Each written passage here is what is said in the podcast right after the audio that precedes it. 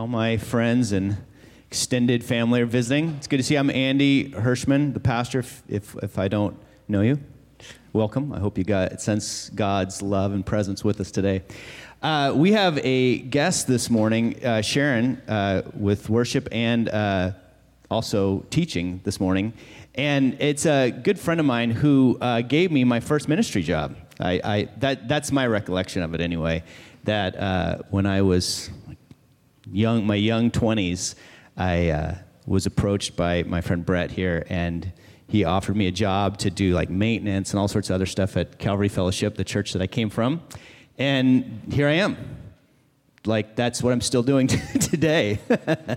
so, anyway, I, am just blessed to have him. Come on up, Brett. Uh, he's a friend and a brother, and um, yeah. Thank you, thank you. So, he's going to share the word with us this morning. Um, I want to, these guys, I know that Jen and Andy have got a lot of friends, but I would say that Andy is one of my best friends in life. He's been a pastor to me at many times in my life. Uh, he and Jen were big encouragements to Kathleen and I in our marriage and, and in the ministry, and it's just a, it's a joy to be with you guys this morning. Uh, I want you to open up your Bibles to Romans 12. In the New Testament, there, one of the Apostle Paul's letters, we're going to be looking at verses 1 through 8. Everyone in our, our church family on Whidbey Island sends their love.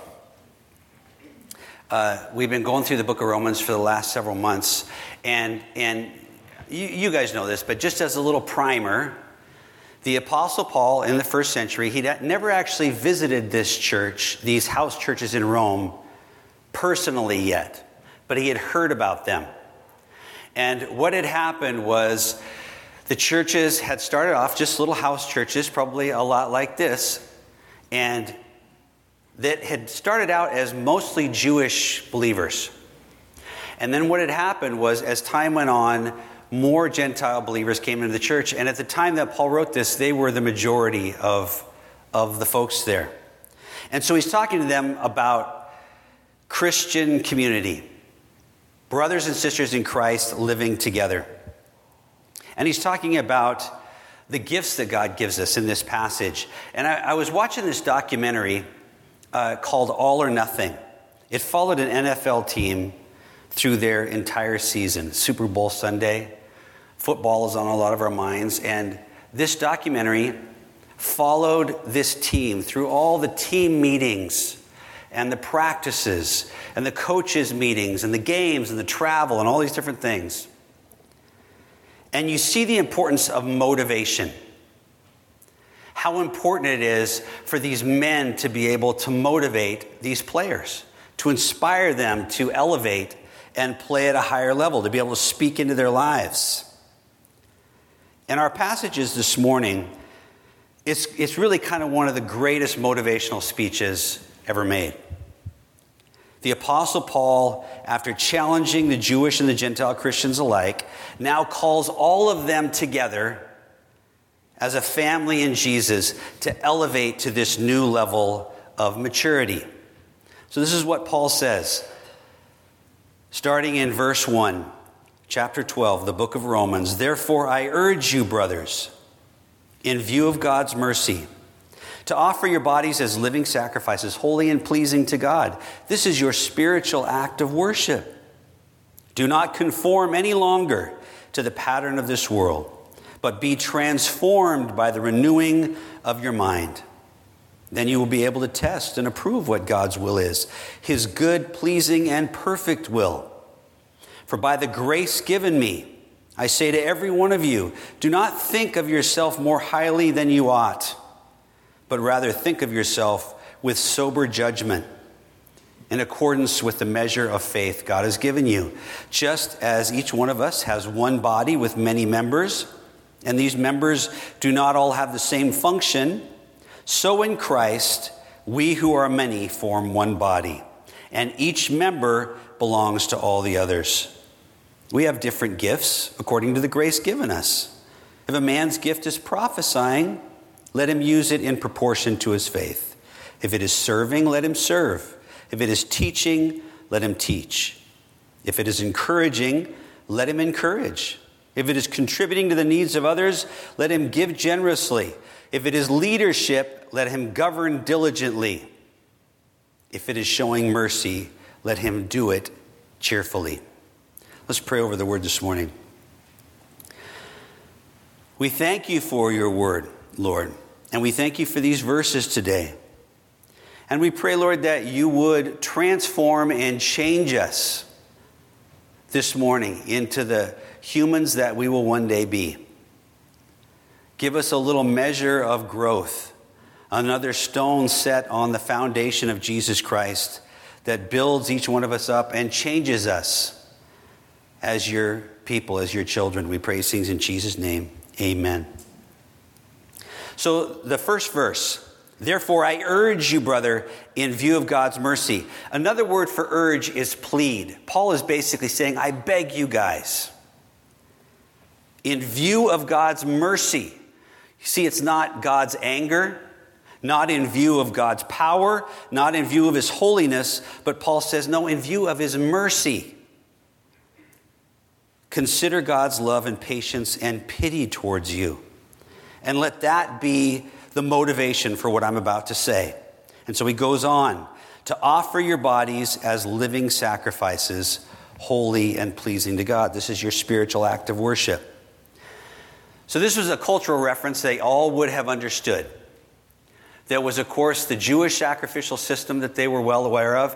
All the other pagan religions in Rome at the time would have had some form of sacrificial systems. But this is a unique offering. Paul says it's a living sacrifice. So it's a sacrifice that's living because it's brought alive to the altar. But it's also a sacrifice that's living because it stays alive at the altar. It's an ongoing thing. So Jesus came to give us life abundantly, but that life is breathed into us for a purpose, a great purpose to glorify God. And we do that when we set ourselves apart. That's what holy means, is to be set apart for one purpose. Now, that doesn't mean when we say that we're, that we're making our lives a living sacrifice, holy and pleasing to God, that we're being set apart for Him, that doesn't necessarily mean the foreign mission field. It doesn't necessarily mean a remote monastery. It can mean that. But it just means us bringing everything that we are to Him. Being holy also doesn't mean that there's no blessing or freedom or personal fulfillment in life, because we have that through Jesus Christ as well. But holiness does mean that the overriding purpose of our life is to glorify God. Now, the King James translation uses the word reasonable rather than spiritual. Uh, I, I have the NIV. I don't know what you guys are looking at. Some of you may have that King James translation where it says, our reasonable service. And that's a great word. The Greek word for reasonable is logikos. What does that sound like? Logical. That's the logical thing for you to do with your life. Living your whole lives for God, basically, Paul says it only makes sense. If you look at it logically, reasonably, it's the only option. And that is really the definition of worshiping in spirit and in truth. When Jesus said, God is looking for worshipers that worship in spirit and truth, not this religious form and function. He's looking for sincerity in our hearts that we would worship the Lord with our lives and that we would make our life a living sacrifice.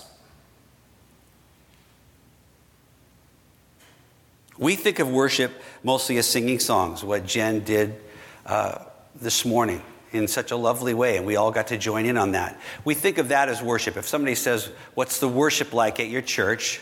That's the kind of stuff that we would think of. But worshiping, being just this expression of worship, would be like saying exercise is walking on the treadmill. That's what I do. I walk on the treadmill every day.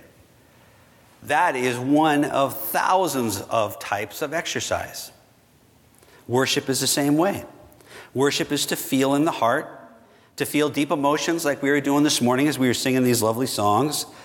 But it's also engaging our minds and our wills. to reason through how worthy he is of our praise. So, verse 2 do not conform any longer to the pattern of this world, but be transformed by the renewing of your mind. Then you'll be able to test and approve what God's will is his good, pleasing, and perfect will. As a pastor, I see Ken up here, I see Ann, Andy. As pastors, one of the things that we hear most often in our years is how can I know what God's will is? I'm in this situation in my life. I have this dilemma. I have this big crossroads. How do I know what God's will is? Well, this is a fundamental principle that Paul has given us right here. We can know what God's good, pleasing, and perfect will is if we no longer conform to the pattern of this world, but we transform our minds by the renewing of our minds. So, what is the pattern of this world? If Paul is saying, don't any longer be, be influenced, be conformed to the pattern of this world, then it leads to the obvious question what is the pattern of this world? Well, it's basically follow your heart. Love yourself.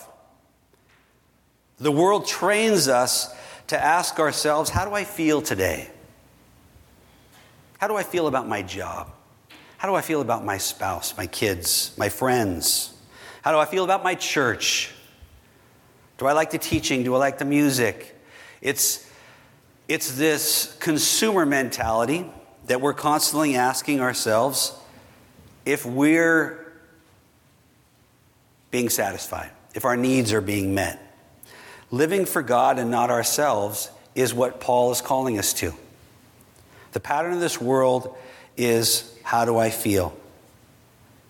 This new transformation, this new pattern of our thinking is living for God and not me.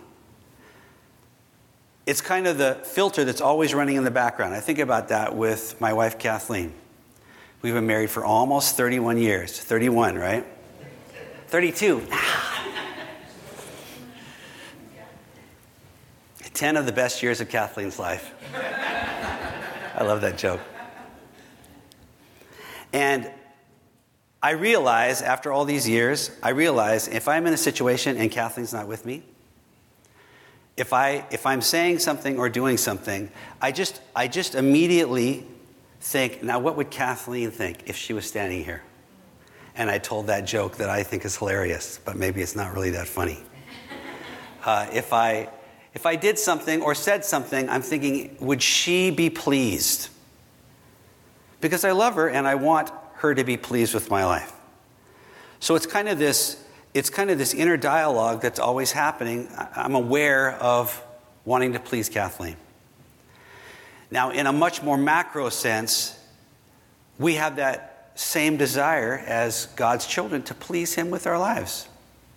And in a very real way that Kathleen can't be, He is always with me. I may forget about His presence, but He is hearing all the things I say.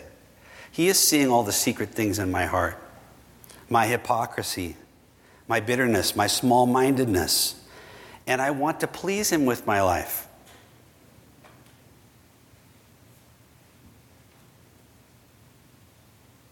This idea of living according to how we feel will never allow us to know the transforming power of God because it ignores this renewing of the mind.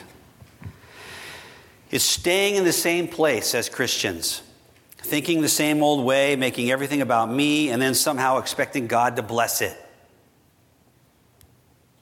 Imagine a young man who's a womanizer, and he has moved from one relationship to another.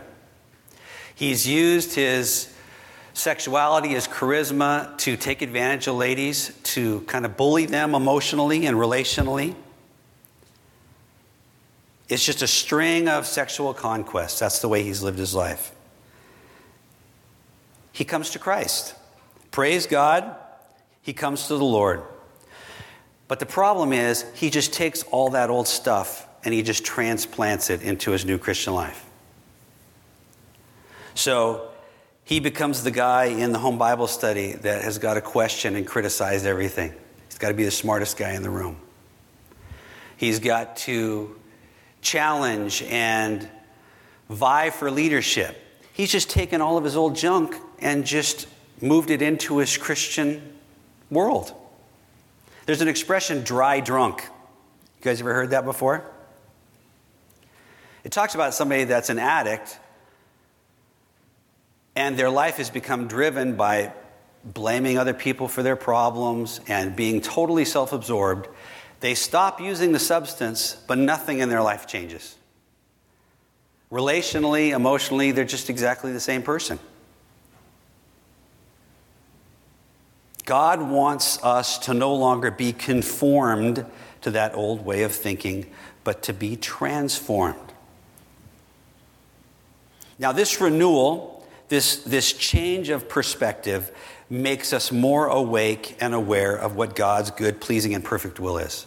That's what Paul says we will be able to attain. If we no longer conform ourselves to the thinking of this world, but we allow God to transform us, then he tells us that we will know what God's good, pleasing, and perfect will is. Now that's awesome. There's not many Christians that would not be thrilled to hear that kind of promise. This change of perspective will make us more awake and aware of what God's good, pleasing, and perfect will is. Now, that does not mean that we will have every answer for every prayer request. You think about questions that we might take to the Lord, like, should I take this job? A big career move. Should I marry this person?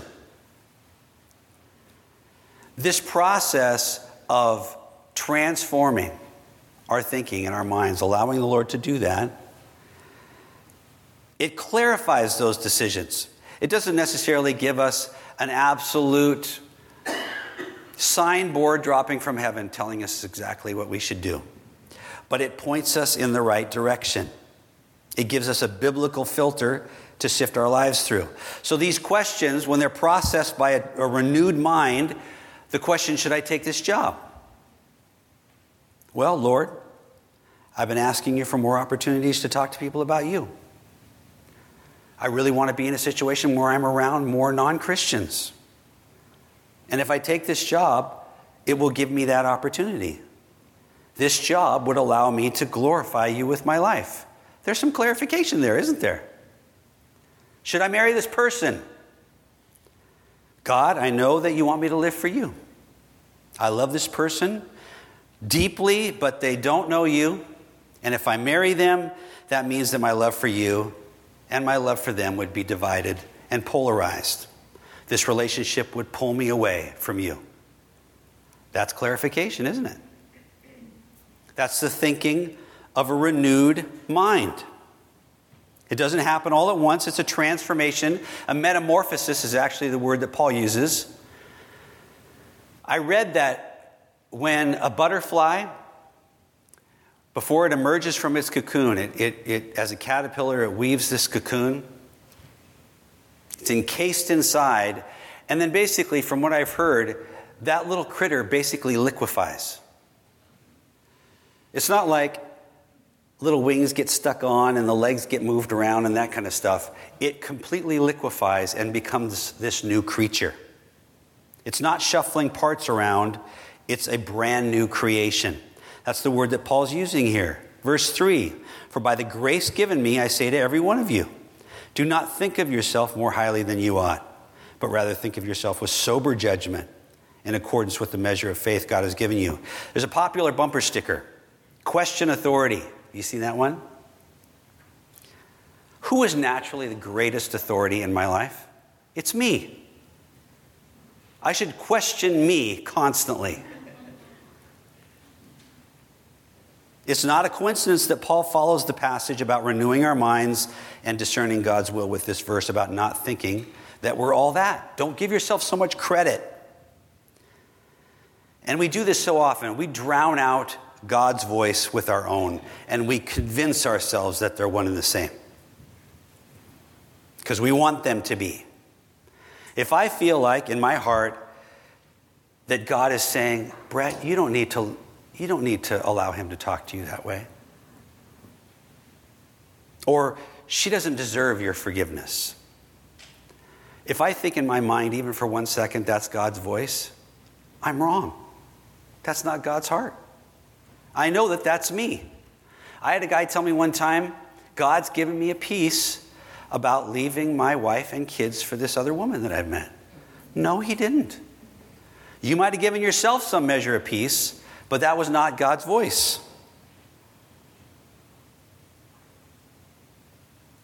Notice that this is to be done in accordance with the measure of faith God has given you. There's no doubt that as Christians, we all grow in our faith. From the time, hopefully, and this is what the, this is what the Christian maturity arc should look like. From the time that we came to Jesus, hopefully we're not in the same place. Hopefully we've grown in our knowledge and understanding of Him and His Word, and we've grown in faith.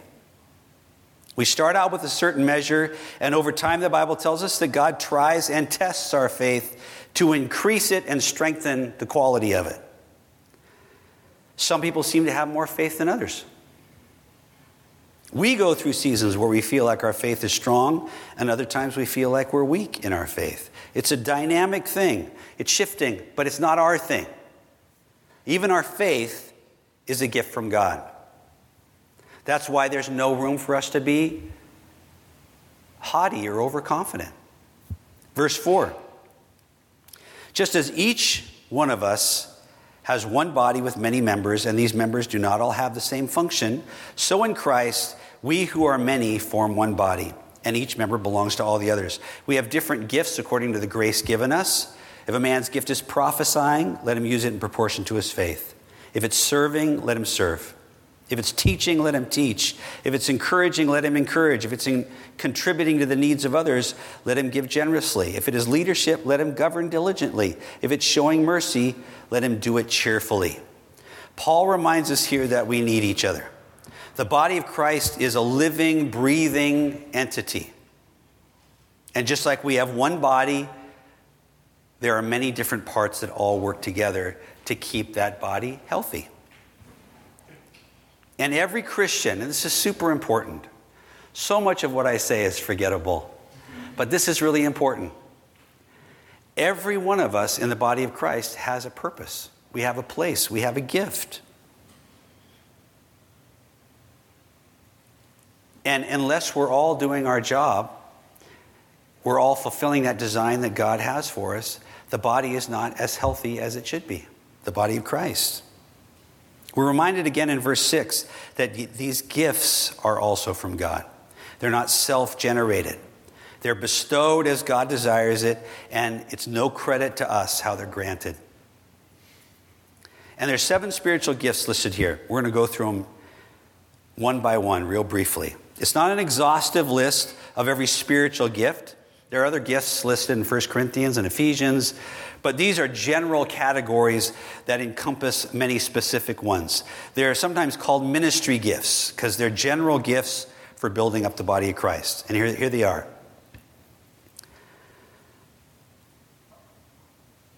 And remember, as I read this, every one of you, as believers in this room, possesses at least one of these gifts tonsils, appendix, gallbladder. Those things were considered useless not that many years ago. I got a couple sore throats in a row. My mom had my tonsils and my adenoids taken out. They just seemed like useless, pointless vestiges from millions of years of evolution. Now we realize, oh no, actually, they have a purpose. All of those things are important. You may feel that you're no use to the body of Christ, but you are wrong. I'm telling you that. So listen to these gifts prophecy. This spiritual gift in the biblical understanding isn't necessarily foretelling. In five years' time, there will be great economic upheaval. That's a type of prophecy. But probably more prevalent in the Bible is the idea of forthtelling the heart and mind of God. And the heart and mind of God is expressed in His Word. So, speaking God's Word into someone's life, that can be prophetic. That's prophecy. G.K. Chesterton said, I don't need church to tell me I'm right. I need church to tell me I'm wrong where I think I'm right. And that gift requires courage. for us to use this prophetic gift. It can be comforting, but it can also ruffle some feathers, and it's not always welcome. So here's a little example, a real world example of this. Let's say you're with a group of friends talking, and one of your friends starts to maybe trash, criticize another one of your friends that doesn't happen to be there. And you say, Have you talked to them about this? Sounds to me like you're bitter. And God doesn't want bitterness between his people. He wants you to go to him and share these things with him face to face. That's prophetic. And people love it when you talk to them like that.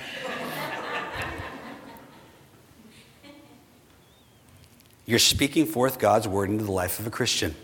Serving is the next one. This has in view the broader picture of simply serving in practical ways, serving the practical needs of people. Examples of this gift might be helping someone fix their car, driving someone to a doctor's appointment, grocery shopping for someone they can't get around.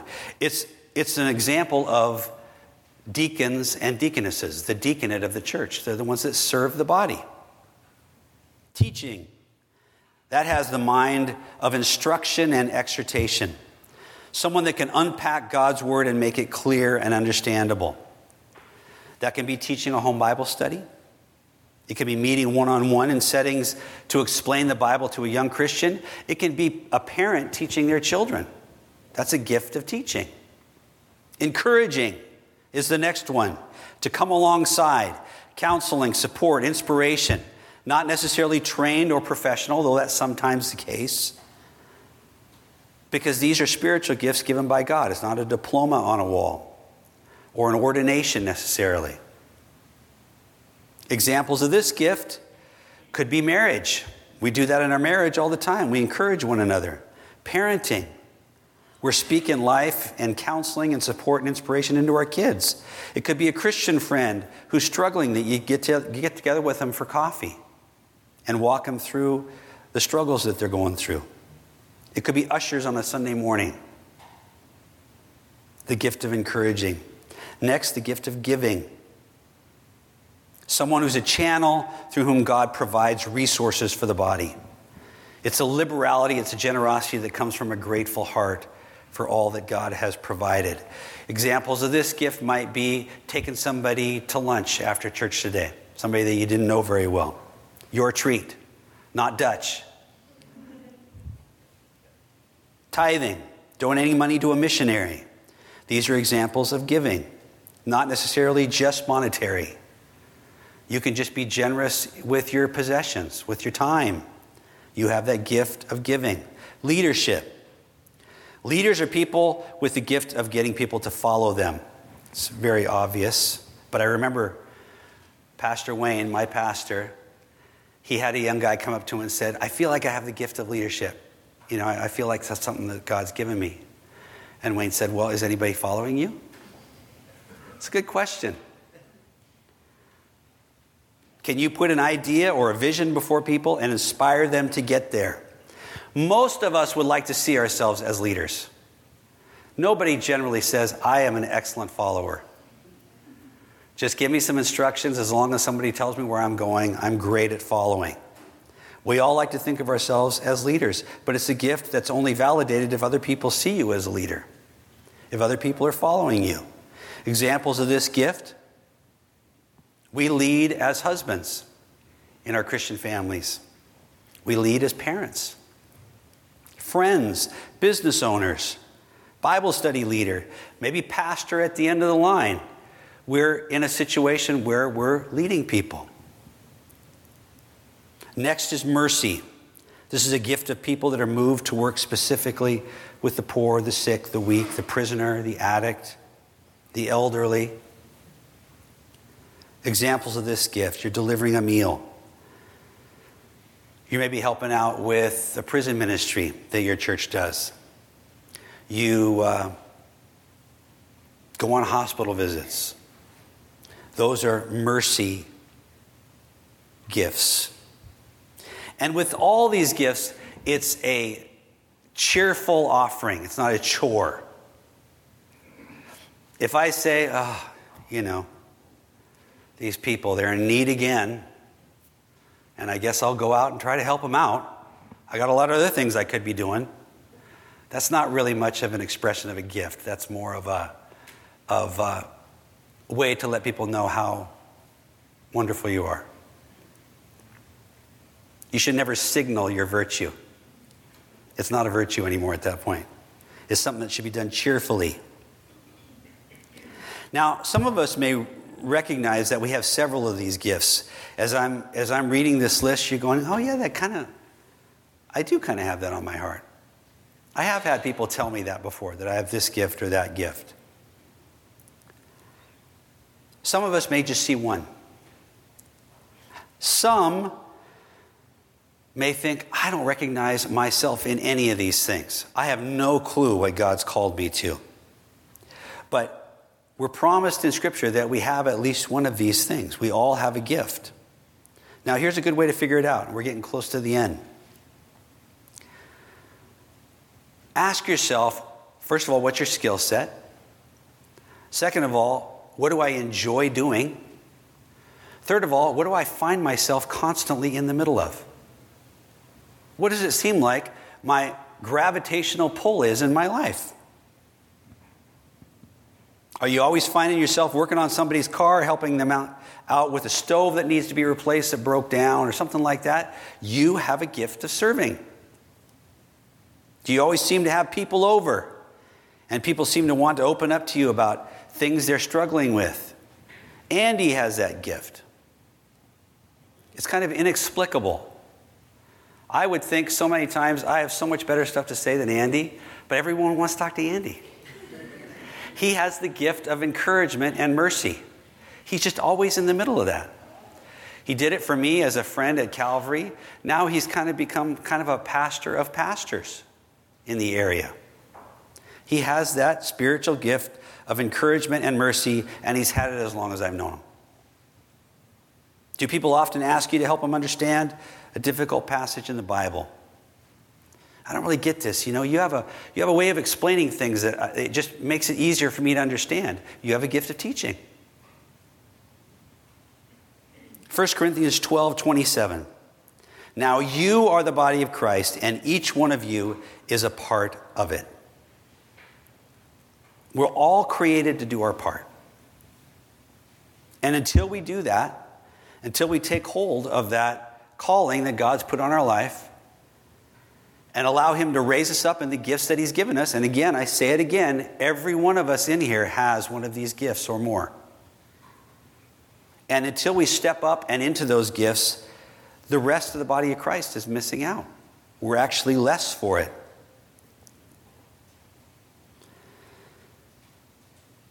I was, uh, during the football season, Kathleen is a huge football fan. So we love watching football. It's kind of our our fun thing during the week.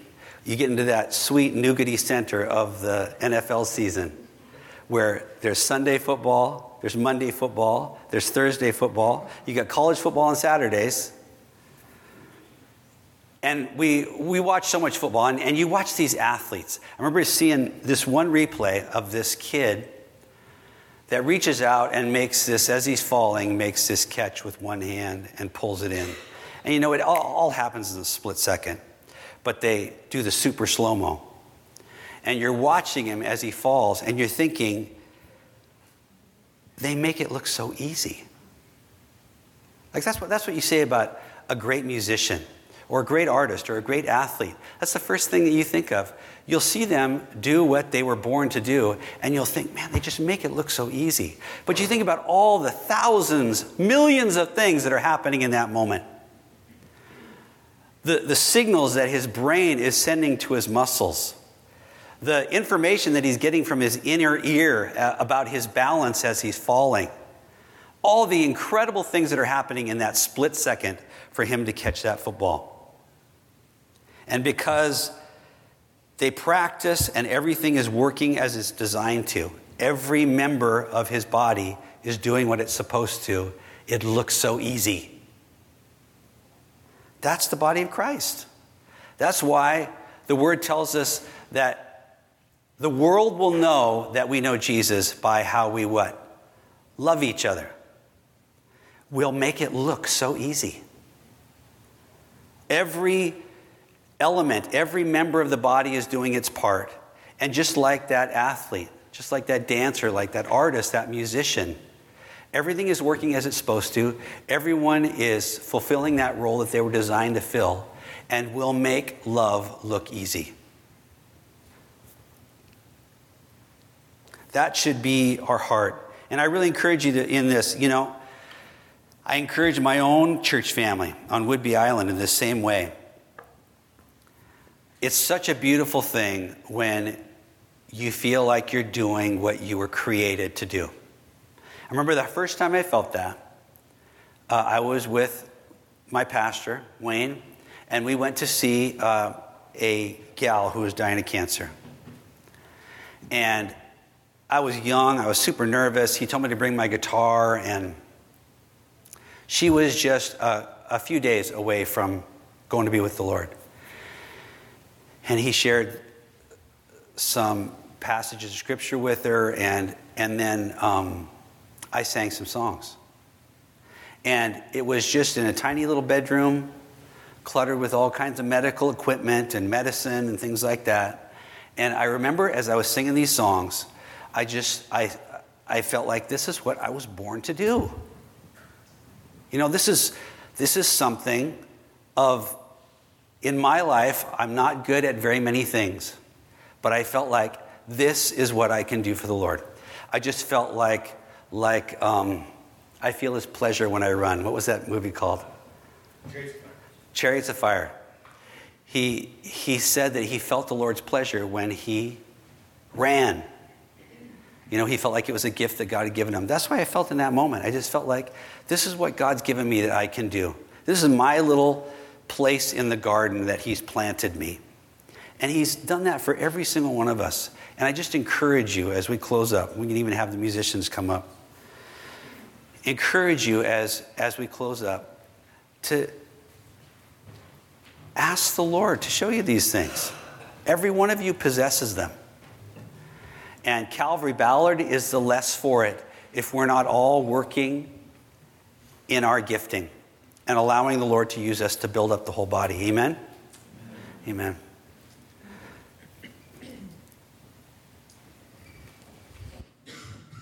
Amen.